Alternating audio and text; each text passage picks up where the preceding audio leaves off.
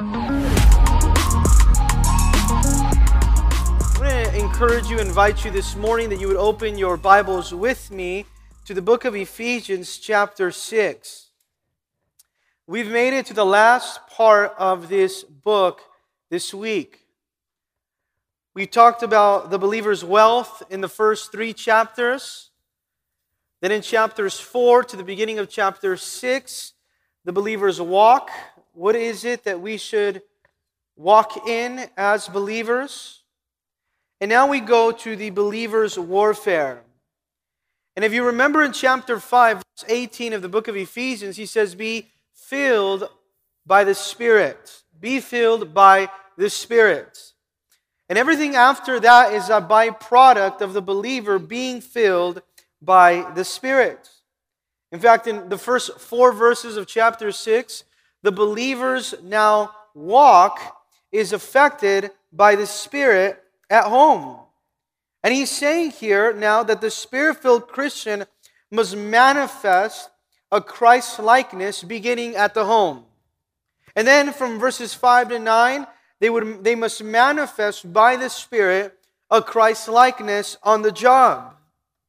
But then finally, in this section, the section that we read this morning, he's going to encourage and exhort us that the spirit filled believer will manifest Christ likeness on the battlefield.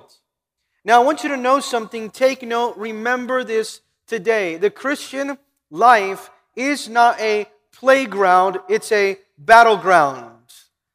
It's not a playground, it's a battleground. A playground is where we want to coast an entire spiritual walk with no growth, not understanding that we are at war and that we are in a battleground. Now, what does that mean? It means that we're facing an enemy. And the enemy that we're facing is much stronger than you are apart from the Lord. We need the Lord. That's why we sing and we believe that the battle belongs to the Lord. Amen. The battle belongs to the Lord.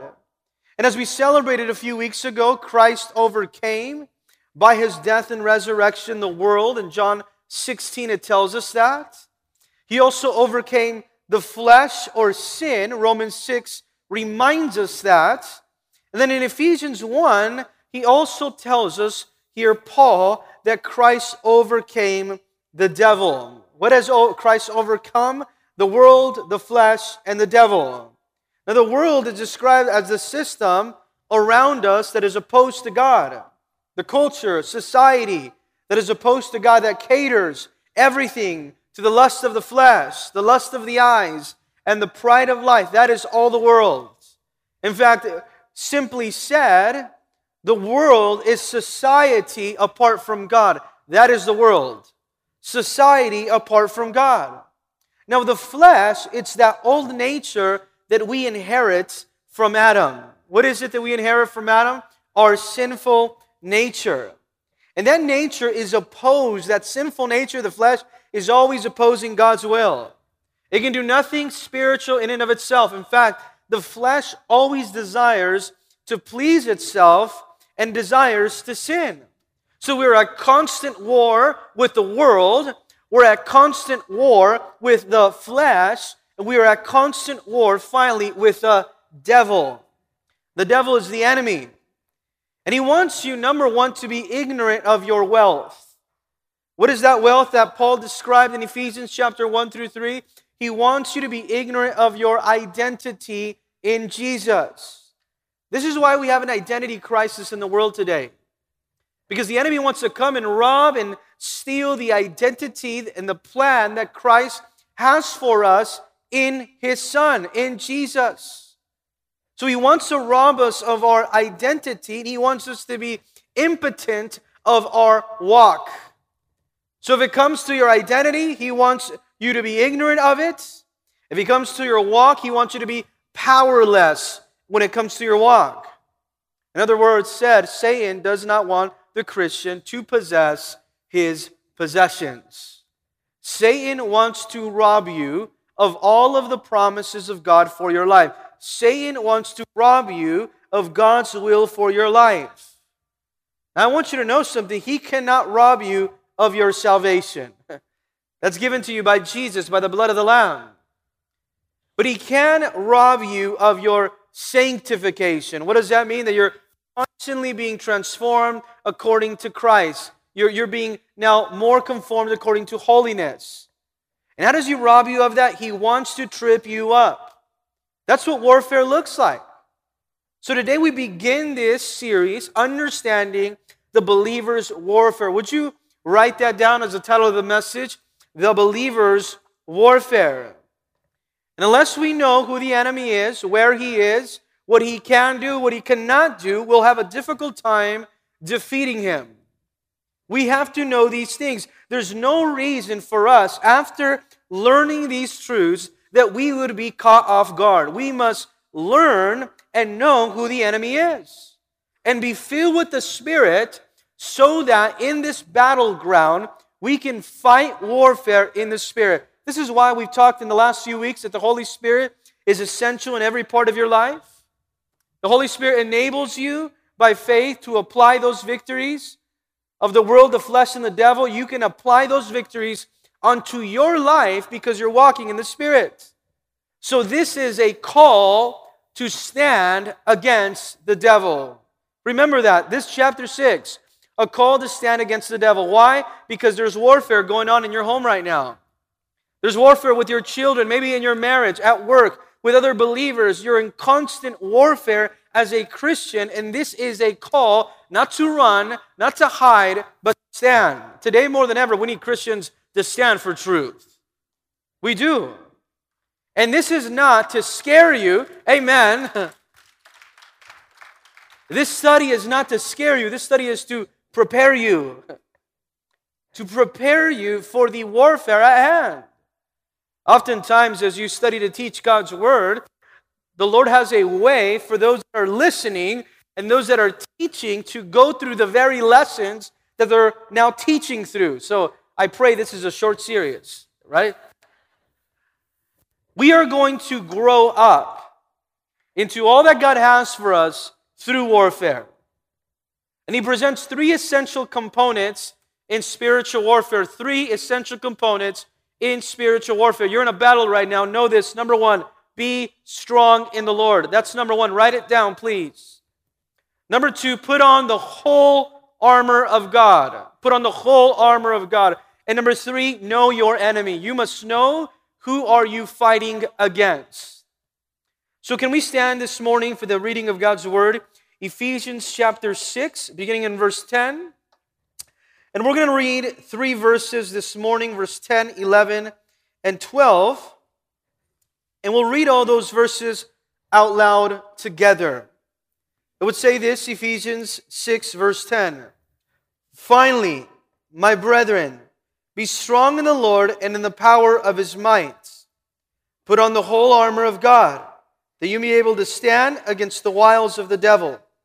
For we do not wrestle against flesh and blood, but against principalities, against powers, against rulers of darkness of this age against spiritual hosts of wickedness in the heavenly places. Let's pray. Lord, we thank you for your word. And we know, Lord, today that you desire that your church would be stronger than ever by your Spirit. That this would not be a weak church. That we would not be weak Christians. Lord, that we would be strong in the Spirit because we are in warfare and understand that the only way to fight in this battle is by you. In Jesus' name, and together we said, Amen. You may be seated. It begins there, the first word of encouragement in verse 10 of this section be strong in the Lord, where he gives an encouragement and exhortation, Paul, to the church of Ephesians by saying this finally, my brethren, be strong in the Lord. This is after. This is why he says finally. After explaining your wealth, after explaining your walk, this is the conclusion.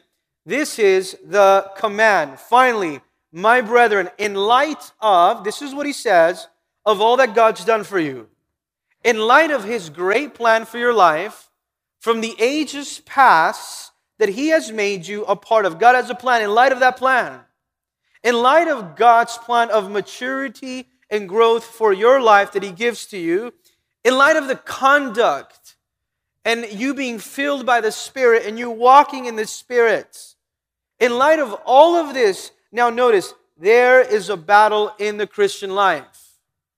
After knowing this, there is a battle in the Christian life, and Paul throws himself wholeheartedly in the battle. Now, do you want to know why a lot of people are defeated when it comes to warfare? Because they have one foot in the battle and one foot outside of the battle. They have not taken the warfare seriously. And because of that, they've become so vulnerable. It's important that we know this so that you never underestimate the enemy. Don't underestimate the devil. He's much stronger than you apart from the Lord. You see, the danger in the battlefield is that we don't take the enemy seriously. And here he does take the enemy seriously. This is why he begins with, Be strong in the Lord. Now, the key word there is in the Lord. Our strength is in the Lord. Our strength is not in our experience. Your strength is not in your career. Your strength is not in your education, in your ex- in now in your title, in your position. Your strength on the battlefield, on the battleground is in the Lord. In fact, he's saying, Be made strong in the Lord. And here in verse 10, it's the passive form of this word that suggests that we cannot do it in and of ourselves. Did you know that you cannot be strong in and of yourself? Did you know that you cannot make yourself strong as well? That there's nothing that you can do to make yourself strong against the attacks of the enemy. This is why he says, Be strong in the Lord, the strength that comes from God. Now, this is important because some believers never become strong and they remain weak and fragile their entire Christian lives. And you know what happens? You become so vulnerable to the devil. Now, new Christians may say, new believers may say today, well, I can't be strong in the Lord because I just came to Christ. It's not necessarily always that a new Christian is always a weak Christian because our strength is not in ourselves, not in our knowledge, but it's by the Spirit of God. Yes, a new believer may be temporarily uninformed as he's growing, but he doesn't have to be weak. So it does have nothing to do with how long you have been saved. You've been saved today for one month, one week, or you've been saved for 30 years. I want you to know you still need to be strong in the Lord by His Spirit. And you need to be strong in the Lord during different times of your Christian life, during different times. David teaches us in the Old Testament to be strong during battle. Write that down. During battle. In fact, in 1 Samuel chapter 30, verse 6, it said that David was in battle and the people spoke of stoning him. And it said, But David strengthened himself in the Lord his God. This is incredible. During battle, David strengthened himself in the Lord. When do we need to be strong in the Lord? During battle. Also, during suffering. Maybe today you're going through a trial, you're experiencing suffering. You need to be strong in the Lord during suffering. Paul says this as he's in prison, as he's suffering, as he's in chains in Philippians chapter 4 13. And we all know this verse I can do all things through Christ who strengthens me. So, whether you're in battle or you are suffering during battle or during suffering, be strong in the Lord. But what about this? During opposition. Have you ever faced opposition because you're doing something for the Lord? Well, during battle, during suffering, during opposition, we need to be strong in the Lord. 2 Timothy chapter 2 verse 1, Paul tells his young disciple, young pastor, facing opposition. And he tells him this You therefore, my son, be strong in the grace that is in Christ Jesus. Be strong in his grace. Yes, you're facing opposition, but be strong in the grace that is in Christ Jesus. During battle, during suffering, during opposition. But what about this? During ministry. If you're serving the Lord, if you're now have your hands to the ministry, know this you've become a bigger target for the enemy. He wants to stop you from serving the Lord. It was in the book of Zechariah, chapter 4, verse 6, when Zerubbabel was called to rebuild the temple of God. That it looked like an impossible task to finish. And the word of the Lord came through Zechariah the prophet, and he told Zerubbabel this Not by might, not by power, but by my spirit, says the Lord of hosts. So we need to learn to be strong in the Lord, to be strong in his spirit, by his spirit. Why? Because the devil's not afraid of you. There's some people think, well, I'm going to show the devil. No, you're not. The devil's not afraid of you, but he is desperately afraid of the Holy Spirit. He is. I heard a story of friends that went to be missionaries in China. They said, when we got to China, they said that we can teach on anything in the Bible. The governance, constitution that has to sanction churches in China looked at our teachings and said, You can teach on whatever you want, and you are approved to be a church. The only thing you can't teach on is on the Holy Spirit. Why? Because the enemy knows that when the people of God are filled by the power of God, there is nothing that can stop them.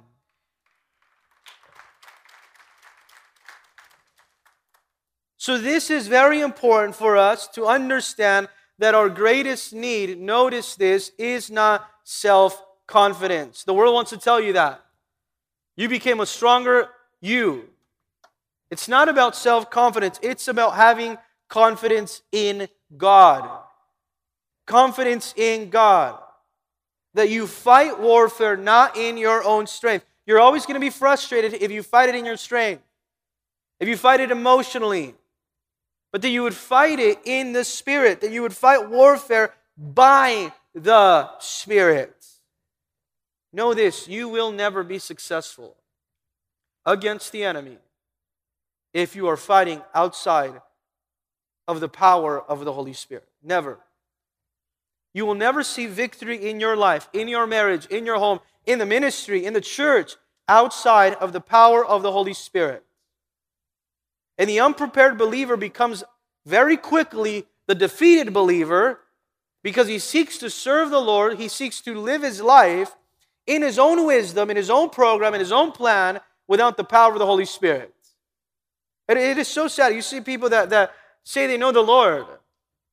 They're raised in the church, even oftentimes they go to church every Sunday, but their countenance demonstrates that they're defeated because they're not yielding to the power of the Holy Spirit. This is why he says, in the Lord, and notice what he speaks of here in verse 10 in the power of his might. This is incredible here.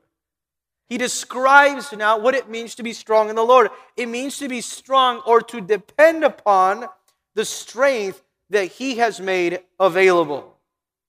Now, I want you to know this if you're experiencing warfare right now, are no substitutes for the Holy Spirit to give you victory in the warfare.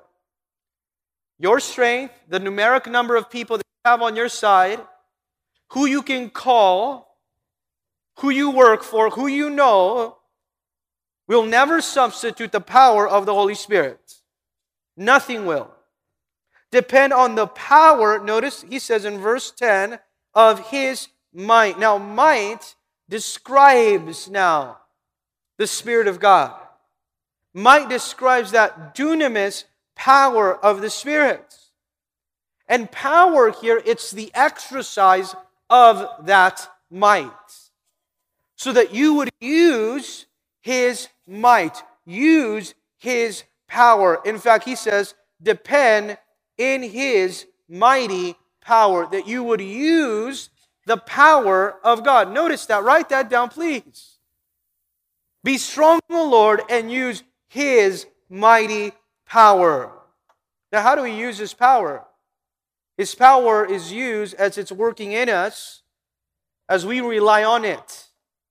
The key is to, by faith, rely on His might and rely on it every single day more and more.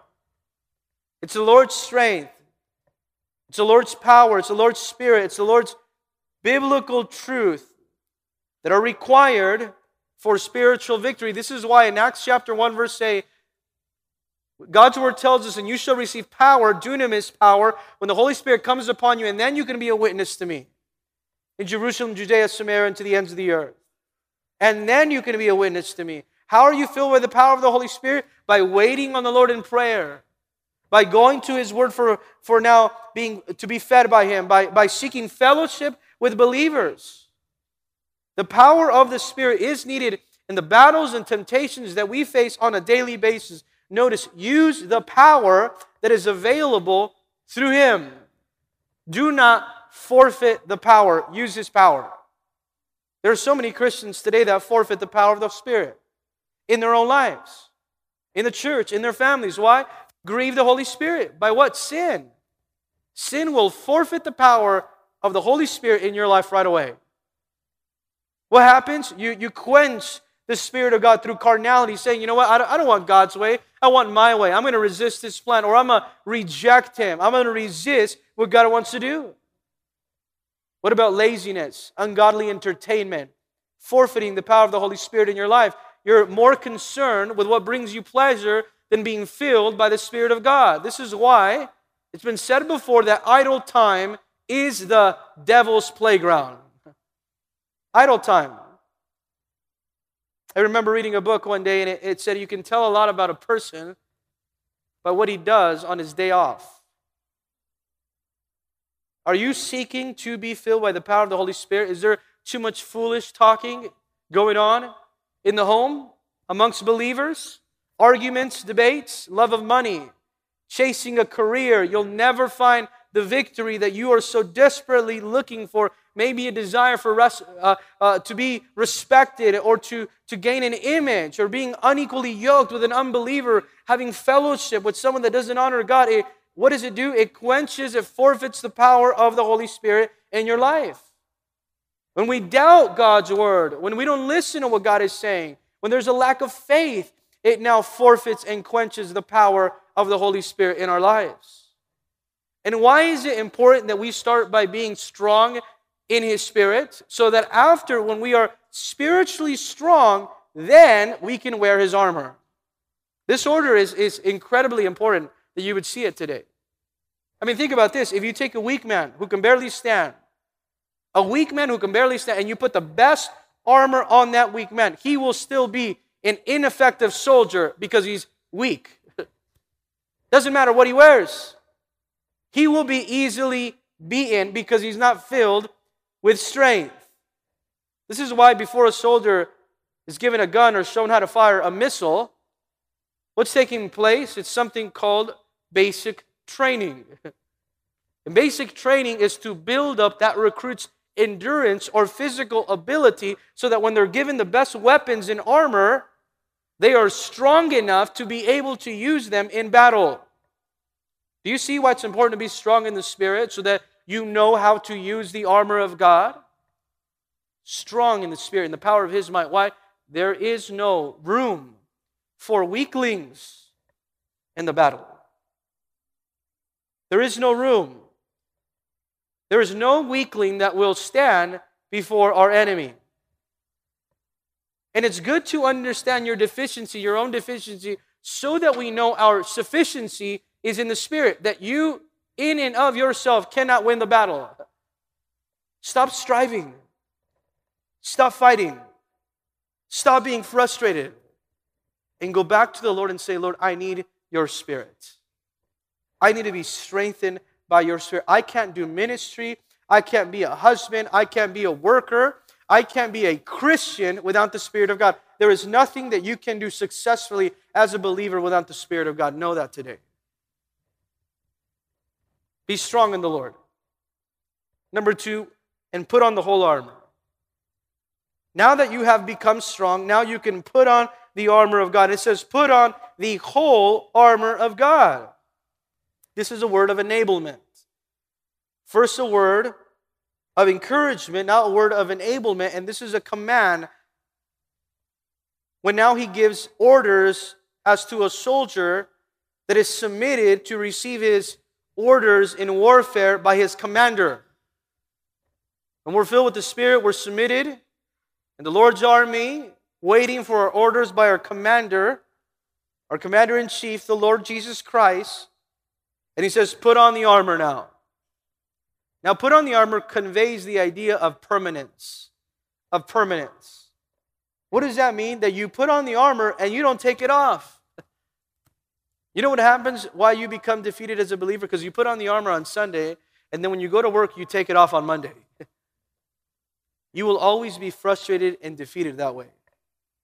Put it on permanently and don't take it off. This is the Christian's sustain lifelong attire, the armor of God.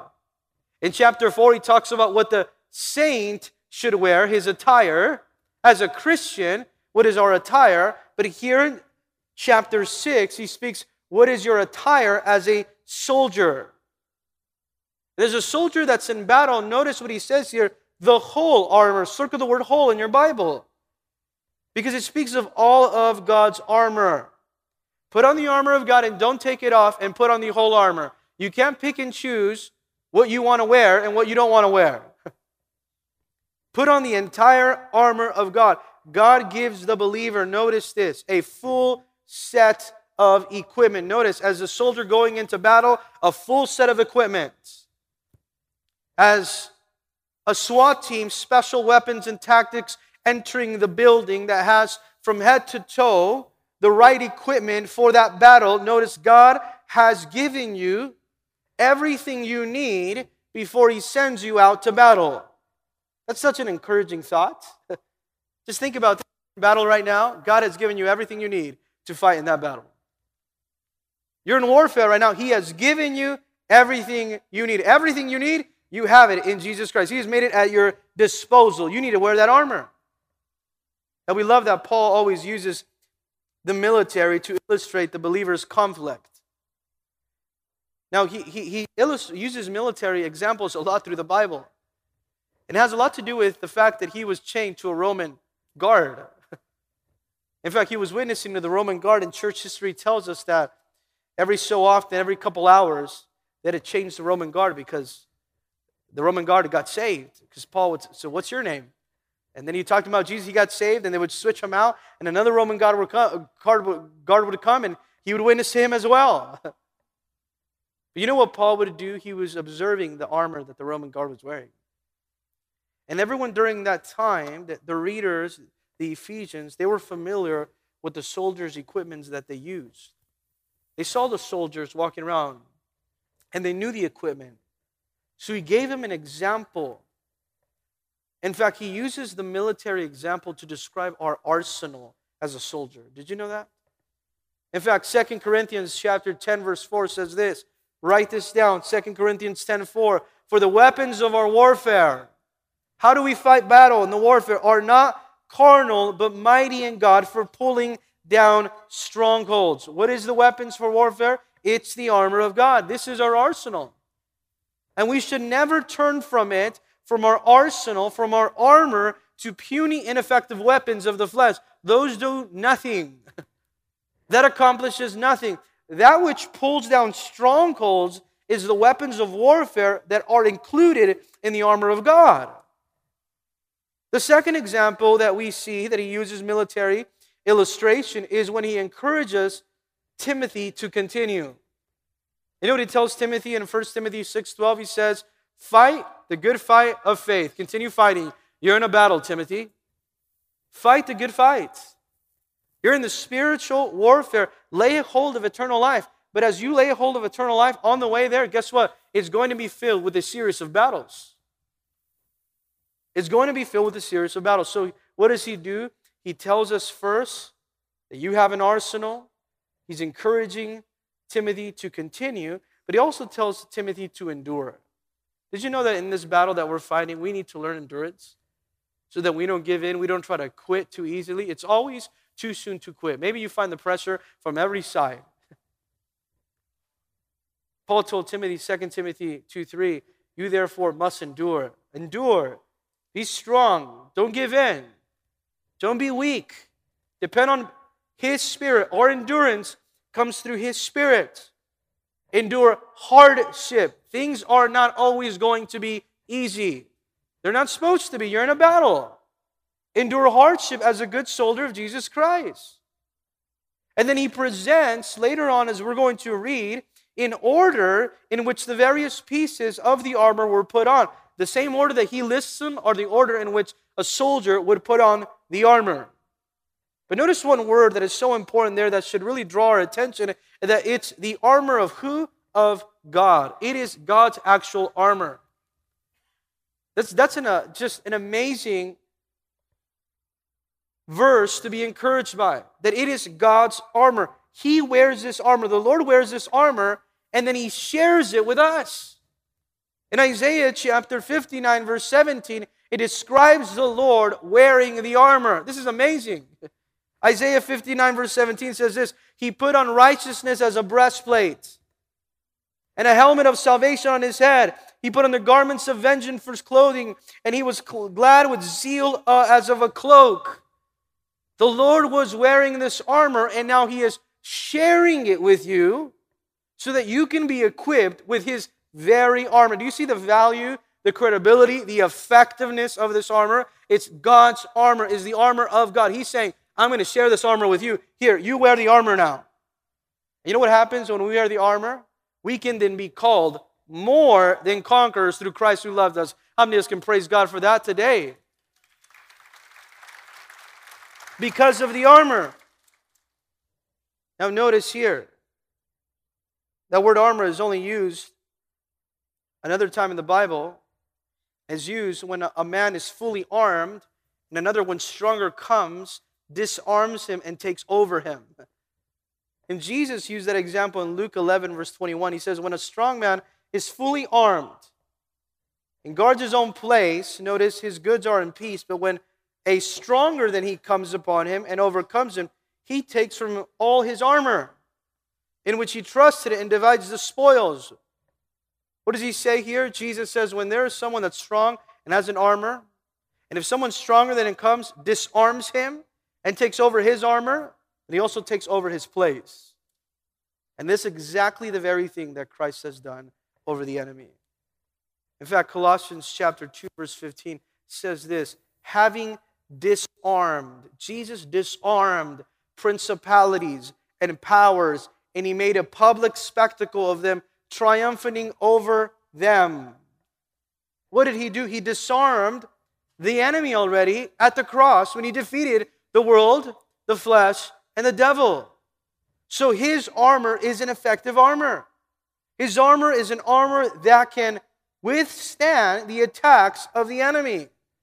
This is why he says in verse 11 that you may be able to stand against the wiles of the devil. Now, this is the protection of God. He's provided an armor, and the armor now provides protection. So that you may be able, says that you may have the power or the ability or the dunamis, so that you may be filled with the Holy Spirit and have power to stand against the wiles of the devil. Now, what does the power do? It gives you the strength, the ability, the dunamis power of the Spirit to stand firm.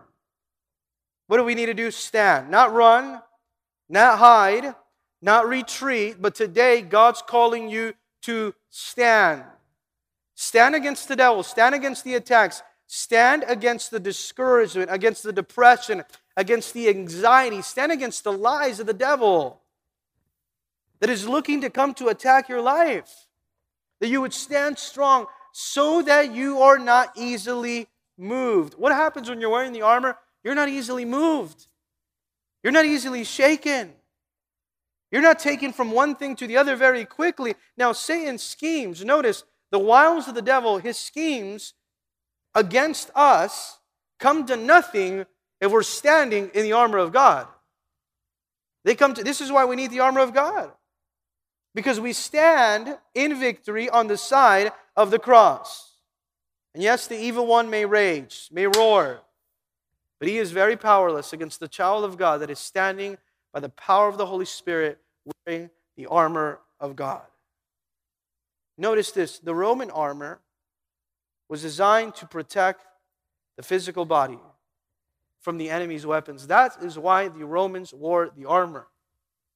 But we wear the armor to protect the soul. The armor is given to us because God does not throw us unprotected into the battle against Satan's empire. You know what the Lord does? He gives us the complete protection over your mind. Right now, maybe there's attacks going on in your mind that you're not good enough, that you'll never be where you need to be. But wear the armor of God when He attacks you in the mind. Maybe in your heart, there's emotions. In the soul, in your spirit, in your conscience, in your will. This armor is protection over every piece and area of our lives. So we have to put it on deliberately, thoughtfully, intelligently every single day and never take it off as we are reading and studying the Word of God. Put on the armor so that you can stand and resist the wiles. Notice here, the wiles. What are the wiles? That Greek word wiles is the word methodia. It's from that word that we receive, methods. Stand in the armor so that you can stand against the methods of the devil. Did you know he has methods? And he knows how to trip you up. He knows exactly what makes you weak. He has certain methods because he's so cunning and crafty. He has schemes and he has strategies. That's what the enemy does as to how he can make you fall so that you do not stand. The enemy wants to see you fall. And not only is he strong, but notice he's wise, he's subtle.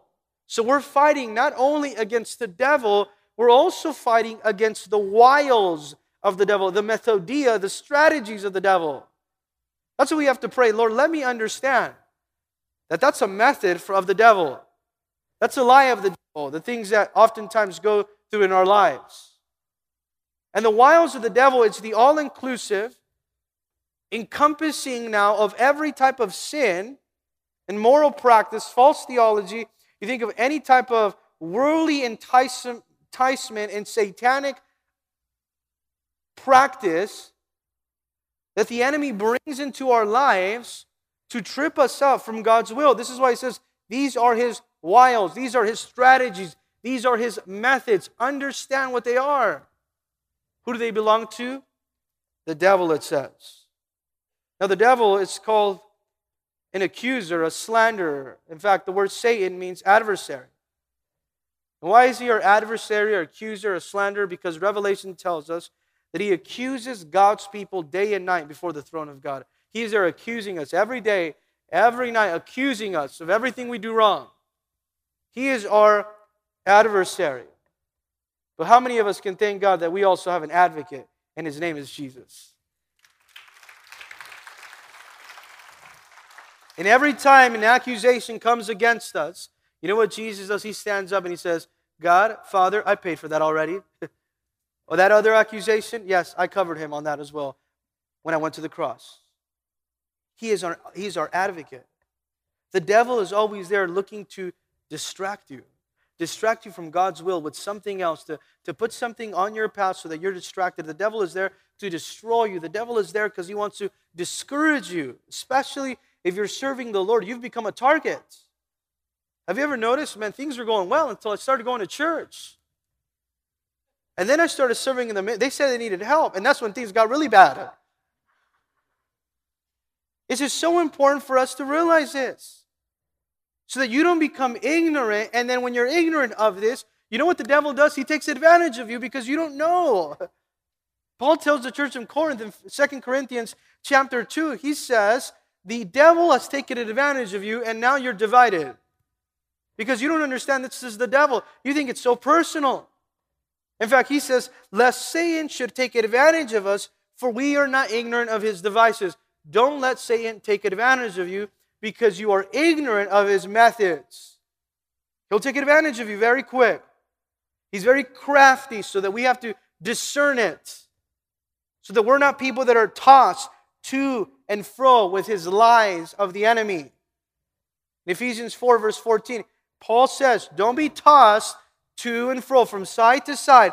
Do not be tossed with every wind of teaching, with every lie by the cunning craftiness of the deceitful plotting. Do not be lied to because the devil is crafty. But notice this the devil also, write this down, is a tempter.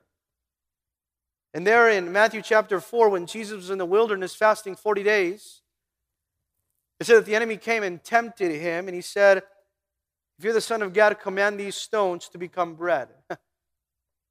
the enemy comes and does that. He comes and tempts you, and he knows what to tempt you with. He knows where your area of weakness is. He's not going to come tempt you where you think you're so strong. He's going to tempt you where he knows your area of weakness is. So, no, he's crafty. No, number two, he's a tempter. He's going to tempt you. Number three, he's a murderer and he's a liar. Jesus said this to the devil, John 8 44, You are of the Father, your father, the devil. And the desires of your father you want to do. He was a murderer from the beginning and does not stand in the truth. The devil is a murderer and the devil is a liar. He doesn't stand in the truth. He's crafty. He's a tempter. He's a murderer. He's a liar. He's a destroyer. Write this down as well a destroyer. Peter tells the church that was being persecuted. In 1 Peter chapter 5 verse 8 he says, "Be sober, come on, wake up, vigilant, alert. Because the devil, your adversary, walks around like a roaring lion seeking whom he may devour." Be awake, don't fall asleep, don't be naive, don't be ignorant. Come on, understand, know this. The devil is walking around like a roaring lion. You know what it means here? He is stalking his prey. Have you ever seen it in National Geographic? Maybe a lion stalking the prey, and he's very carefully, very subtly stalking, and then all of a sudden he overtakes that prey and devours it. That's what the devil does. He stalks his prey. It's important that you know this so that you are not taken advantage of. And he's a deceiver as well. Remember that in Romans 12, verse 9, as we mentioned it previously on Wednesday night, he is referred to as that serpent of old. What did the serpent do in the Garden of Eden? He changed God's word. He told Eve, that's not really what God said. He adds to the word, he takes away from the word. He questions God's word, God's will for your life. Maybe you think God's telling you to do something, and here comes the devil. Well, God didn't really say for you to do that. His word doesn't really mean that, it means something else. Distorting God's word, or an angel of light, an impostor. He presents himself to be innocent when he's not. This is exactly what the devil is doing right now in our culture. He's bringing a lot of things out of the media, out of into society, and you know what he does? He puts them on a on a silver platter to make it look like it's innocent, but it's demonic and it's satanic and it's straight from the pit of hell. And you know, it's sad when you see Christians, they think, no, it's just innocent entertainment. Nothing is innocent if it's of the world. You have to be able to know. Second Corinthians chapter 11 and 14, he says, and no wonder Satan has taken advantage of you. no wonder you're so deceived, he tells the church. For Satan himself transforms himself into an angel of light. This is why you're acting that way. No wonder, he says. Vance Havner said this in his commentary regarding the warfare. He says, And the devil is not fighting religion. He's too smart for that. He's pronouncing a counterfeit Christianity, so much like the real one that good Christians are afraid to speak out against it. Are you able to tell the difference between what is light and darkness? Because he transforms himself into an angel of light. He's deceiving, and then he's a hinderer as well. Write this down a hinderer. What does he do? He opposes the work of God. When God's doing a work, he hinders. 1 Thessalonians chapter 2, verse 18. Paul says, Therefore, I wanted to come to you, church of Thessalonica. Even I, Paul, time again, but Satan hindered us. He wants to hinder the work. Where does Satan come from? We know that he seeks to oppose God's will, to defeat God's work. He comes from, as we know through Isaiah and through Ezekiel, he was a cherubim in heaven called Lucifer. Beautiful angel. One day he thought that he should, and he did deserve, he thought that deserve the worship of God. He said, Well, I can be worshiped as well. And the core of sin, the core of fallen man, the fallen nature, the core of sin is selfishness. Just like Lucifer thought, I can do it. I want to be worshiped. I want to stand in the place of God. That's what the core of sin is selfishness. It's when we begin to say, instead of thy will, we start to say, I will. Instead of saying, thy will be done, you know what you start to say? I will. I want to do this my way. Be careful that you don't start to say, I will, or everything that you say, every time you speak, the first word that comes out of your mouth is the word I. Be careful that it's not about what you want because that's exactly what the kind of pride that got the devil in trouble. But he was a created being, he was a cherub. Notice this he's not eternal as God. He's limited in his knowledge, he's limited in his activity. He's unlike God. Satan is not all knowing, he's not all knowing like God, he is not all powerful, he is not ever present. We know what he's doing, we just read it. We know where he's going. Revelation 20 says he's going to the lake of fire. We know that. And that's the truth about him. Now, God commands us to put on the armor of God that he's provided so that we can stand against the wiles of the devil. And notice the wiles of the devil are propagated through the evil working of the system in which he rules. He rules this system, the system of the world. This is why, number three, you want to know your enemy. Let's look at this verse, it says, For we don't wrestle against flesh and blood, but against principalities, against powers, against rulers of darkness of this age, against spiritual hosts of wickedness in the heavenly places. Know the reality of spiritual warfare. This is a word of enlightenment. Be strong in the Lord, put on the whole armor of God, know your enemy. Know the arena in which you're fighting in. Now, notice what he says we do not wrestle. That means it's not that we are entering into spiritual warfare, it's an announcement. We are in spiritual warfare as a believer right now. Know that. It's not about when you're going to enter into warfare. As a Christian, you are in warfare right now. And if you're ignorant of this fact, if you don't know, if you didn't know this, you're probably losing the battle right now.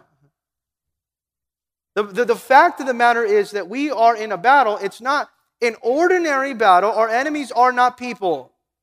We have to see beyond people. The enemy is not a person. Notice this. The enemy, I hope this helps a lot of marriages, is not your spouse. Don't say, oh, I have to wake up next to the enemy again today. The enemy is not your spouse. This is not an ordinary battle. Our enemies are not people. We must see beyond the people. In fact, we wrestle. That word wrestle means we struggle. Right? That word struggle. We're struggling now. It's a hand to hand. Now, battle and combat. Not, we're not mere spectators in this battle. This is a battle that hand to hand combat, contact, featuring deception and trickery by Satan. And we're struggling not. We do not wrestle against flesh and blood. We don't wrestle against human organizations, religion, atheists, agnostics. It's demonic powers that are working through those things. So don't be ignorant. Do not become distracted. Don't get start wasting time fighting with people being resentful. As a Christian, the battle that you are in, it's always spiritual because we're in a heavenly realm, in a spiritual realm. The only time you think it's personal, I want you to listen to this. The only time you think it's personal is when you took your eyes off the Lord. Then you start thinking it's personal. This is what the devil wants you to think. The devil wants you to think it's personal so that he can lie to you, so that he can divide you, so that you can always assume they're always against me. They don't like me. Why are they doing this? Satan may use people to cheat you, to hurt you, to even kill you, as some would have said before, but a real enemy is lurking in the shadows of the unseen world. That is demonic activity. You know what the devil do, does? He moves people in his chessboard of time. This is what he's doing. He's behind it all. Know who's behind it. We shouldn't be fighting one another. We should be fighting the devil together. We fight on the same side to oppose the work of the devil. We don't walk in the flesh, nor do we war according to the flesh. Notice what he says here as he identifies the enemy in verse 12. We don't wrestle against flesh and blood, but against what? This is what we do wrestle against principalities, chief rulers, powers, delegated authorities, rulers of darkness of this age, evil world rulers, full of depravity, full of perversion, demonic inspired, occultic, satanic worship. That is who you're fighting against every day. That is the reality of it. Of the unseen world. They, they operate in the supernatural. Verse 12, let's finish reading here. It says, against spiritual hosts or enemies, authorities of wickedness in the heavenly places. It's an entire spiritual realm. The battle is going on in a spiritual sphere around us. And you have to realize that if you're going to be walking in victory. Now, notice these terms that Paul used. It's a variety of terms that refer to our spiritual enemies. Satan is using these authorities, these principalities, these powers, these spiritual hosts. Why? Because he's organizing an army of demonic spirits. Notice what's happening here in verse 12 on many different levels, on many different ranks to come with one sole objective and sole goal to knock the Christian from their place of standing. This is what the powers, principalities, and spiritual hosts want to do to knock you down from your place of standing. But notice this the moment we try to pray, the moment we try to do anything for God, that very moment we say, Lord, I give you my heart, the unseen but powerful and organized armies of Satan start to oppose us. And be careful if you're here today and say, well, you know what, I'm good. I'm good because I've been a Christian for a while. I, I think you should know that. Or I serve in the ministry. Paul says, therefore, let him who thinks he stands take heed lest he falls. Be careful when you think that you are strong because then you're going to fall. You know what the best way to fight against the enemy is on your knees with an open Bible through the power of prayer and through the sword of his word.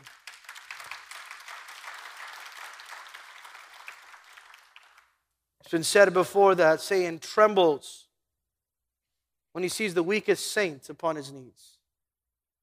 Today we need to go back to our knees, understanding, as First John would have said, Greater is he who is in me than he who is in the world. Jesus gives us an encouragement and I will build my church, and the gates of hell shall not prevail against. There is nothing that the enemy can do against the spirit filled church believers that are depending and relying upon the power of the Holy Spirit. This is why we need the Holy Spirit. To finish today, in John chapter 10, verse 10, Jesus said, The thief, the enemy, he doesn't come except, this is the only reason why he comes the enemy doesn't come to be your friend. The enemy doesn't come to make a deal with you.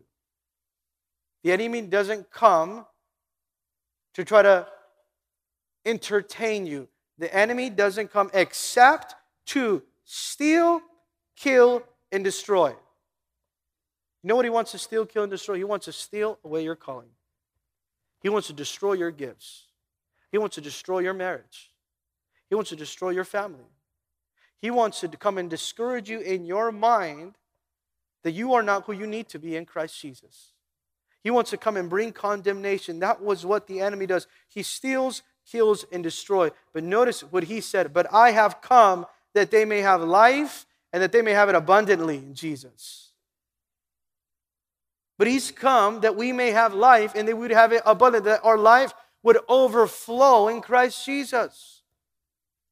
But I have come that they may have life. But I have come that they may have life. But I have come that they may have life. Let's pray.